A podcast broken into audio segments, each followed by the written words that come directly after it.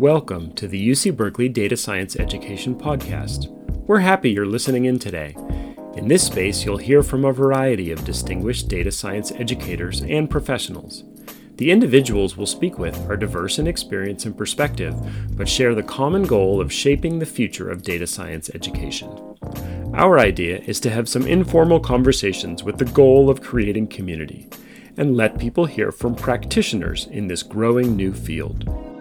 My name is Eric Van Dusen from Data Science Undergraduate Studies in the Division of Computing, Data Science, and Society at UC Berkeley, and I'll be leading our conversation today.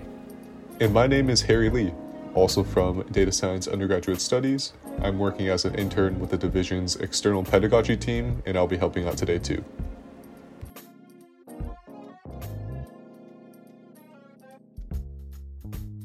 Hi, Sara. Could you give us a brief introduction of how you got involved with data science education and what you're currently working on in this area?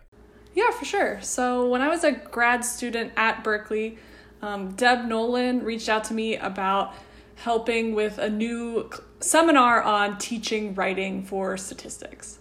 Um, so, we taught this class through the Art of Writing program, and it was a small class focused on just like the actual writing that happens behind the scenes. Instead of focusing on the data analysis it was just like what goes into the actual communication of that. And that led us to thinking more about like how do we do this for real and and level it up? So it turned into a book which helped us refine our thinking. We learned a lot from just trying to like decide what worked what didn't um, sort of synthesize what we had done. And and that sort of launched me into this sort of like thinking about data science education from this lens of communication. Um, most recently, we've been doing things about data science portfolios. So, thinking about how you can collect evidence that you know how to communicate about data, and not just in those traditional forms like formal reports, but thinking about other mediums you can communicate, thinking about broader audiences. And this leads to having more activities that teachers might be able to mix and match into their own classroom. We know not everyone can ha- do a seminar, um, on writing, but maybe one of these portfolio activities could be brought into whatever class you're teaching, and that's a step in the right direction. Um, so that's sort of what I've been up to recently. Nice. Um, so the field's kind of new. Uh, could you tell us like a challenge that you've faced while trying to create new curriculum in this area? Yeah, for sure. It's one of those things that I feel like at least I personally didn't learn explicitly, and so thinking about how to teach something that we just do without thinking. Like, I don't really think about how I start a data analysis or how I'm making this plot or how I'm writing this paper. And so when we're trying to teach it, we have to be more meta about our own processes. and Be like, what am I doing? What am I sort of like doing implicitly?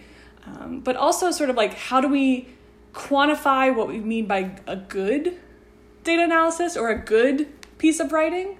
um, we have these sort of gut reactions similarly from experience but then wanting to be more transparent about how we evaluate those things and so thinking about translating your gut feeling like this is a strong piece of writing into something more like a rubric that is more transparent to the student i think sometimes students feel like writing is subjective which in a way it is and so translating why i think this piece is stronger than this piece um, is helpful for me but also helpful for them but i think that's challenging because we just don't think about it in our day-to-day i think so, we've been talking a lot about how data science is such a new field to all of us, and we wanted to get your perspective on what you think the future of data science education is. How might it continue to evolve over time? Yeah, I think that I'm well, I'm hoping that the future is is leading more people to thinking they could find themselves in data science, that they could identify as a data scientist. And I think there's a lot of great push for training students to be able to grapple with sort of those real world industry problems. And that's sort of like the science, data science. But I also think that there's sort of data science as a liberal art, emphasis on art. Um, that there's sort of this also expression part of it. Like, what can you do with data? What stories can you tell with data? And thinking of that angle as sort of not doubling down so much on the maybe techie side, but also thinking about how data can be a creative medium um, I think both of those angles can catch a wider net of people, and then it becomes more of these things that everybody knows how to work with data in some form, um, and it becomes more of an accessible thing instead of um, maybe what people think of when they hear data science right now and broadening what that means to them, I think is where I'd hope we'd end up. Great. Yeah, I think we share that hope as well. Um, and we also wanted to ask you how do you think that we as data scientists and as educators should be evolving and creating a community around data science education? Yeah, I think what I love about this community is that it's so open and willing to share resources. I've had lots of success cold emailing people to get resources that I was like, oh, you did this cool thing. I'd love to try that out. Um, but I think it would be nice to sort of spread that community to the students too. Like, we are a community of educators, but there's also this community of learners.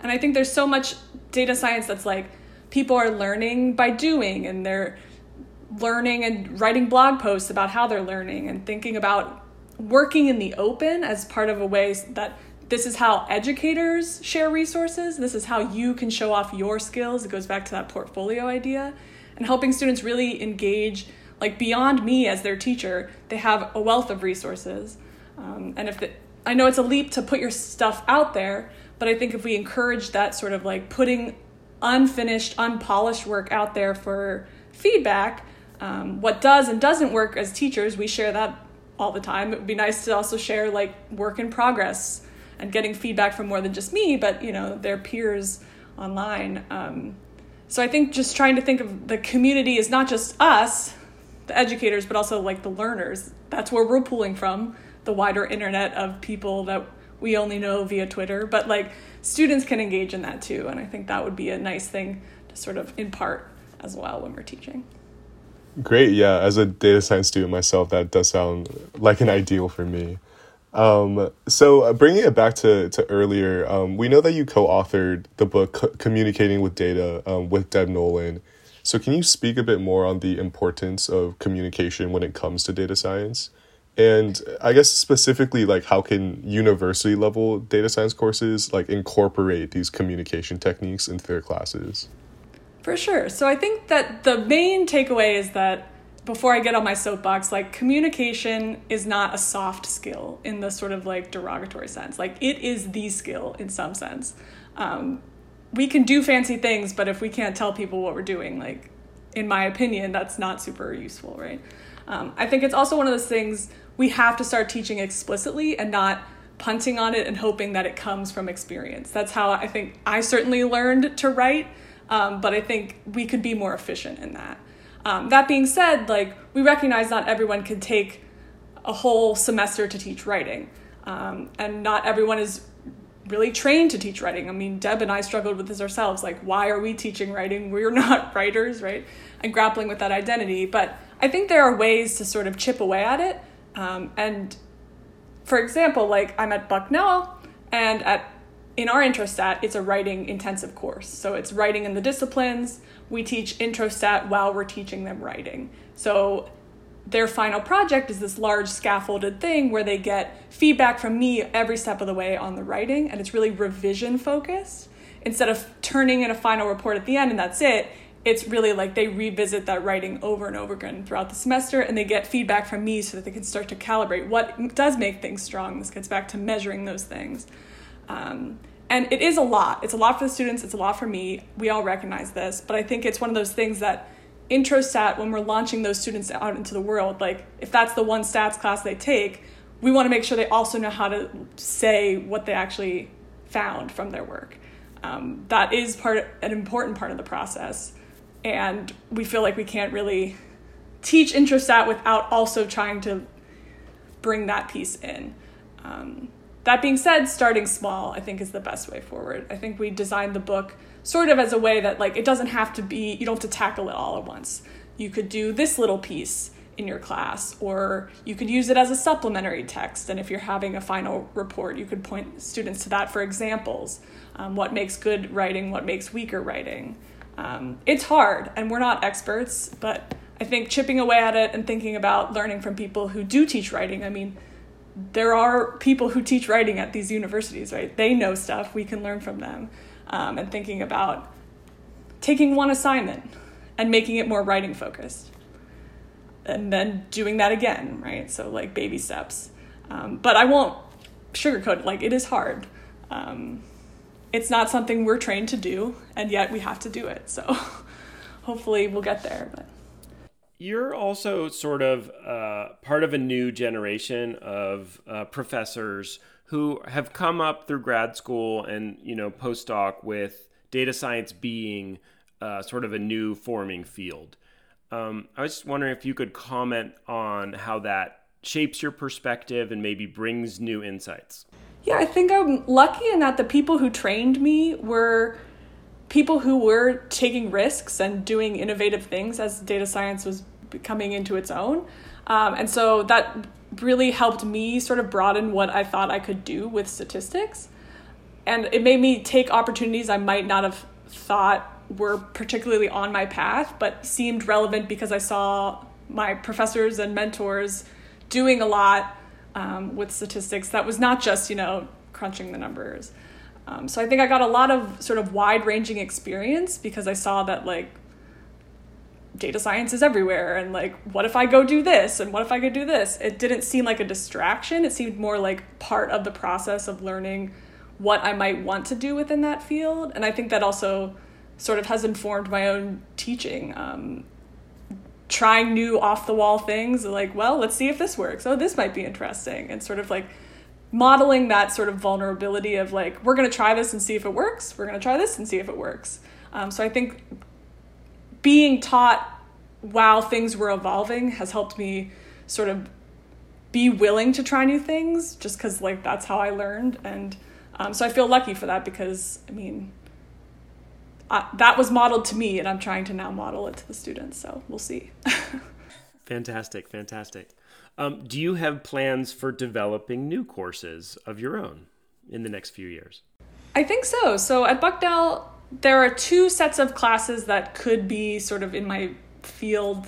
Um, they they do like a first year seminar, which is a writing intensive thing. Um, I think that would be a natural place for me to do something like a data storytelling, where it's less about like no prereqs. You don't have to know statistics. You don't know how to code, um, but what can we do with data? Can we do visualizations? Can we do alternative mediums? Can we talk about broad audiences? And really trying to bring in people who might not have thought of themselves as data people um, and have them think about what they could do with data, but also bringing people in who think they're data people and now seeing that data can mean many things. It can mean art, it can mean um, an opinion piece, it can mean just talking to more audiences than just sort of your typical formal academic style of writing. Um, so I think that is definitely on the horizon. Another thing that Bucknell does that I guess is similar to maybe the connector courses at Berkeley is they do a second year class that's jointly taught by two professors in different departments. Um, and so I've thinking a lot of ideas like I do ecology research in my own field. Maybe I want to do something ecology focused. Maybe I want to do something super weird, double down on the writing and do something with creative writing. That would be my dream. um, selfishly, I would want to learn from the creative writing people. Um, but I think there's a lot of opportunity to just do something out of the box in one of those two areas and really think about maybe that's the way to do this communication angle beyond the introstat, which reaches a lot of people, but even more people could we reach with this sort of um, empowering, you can say something with data without knowing all of this. You don't need to take like five classes in statistics and computer science to do something interesting. Um, so yeah, I'm hopeful that that's on the horizon. We'll see. I like that. I like that vision. Um, uh, so those were our questions, but uh, the last one is, um, you know, do you have anything that you want to wrap up or provide words of wisdom to other people joining the field of data science education? Yeah, I guess I'm not qualified to give wisdom, but one thing I will maybe say is that I think it's great that data science is evolving. Like no one knows what it is, and so at least for me, it's given me the opportunity to like decide what I think it means to me, and then doubling down on that. Like find what you think makes data science data science and do that thing. I think that will really broaden what we think of data science and it's sort of a free for all right now and so now's the time to really like have a voice in that um, and so I feel lucky that I've been supported in that but I hope others can find their place too. And that's my semi wisdom. Awesome. Thank you so much. No problem. Thanks for inviting me.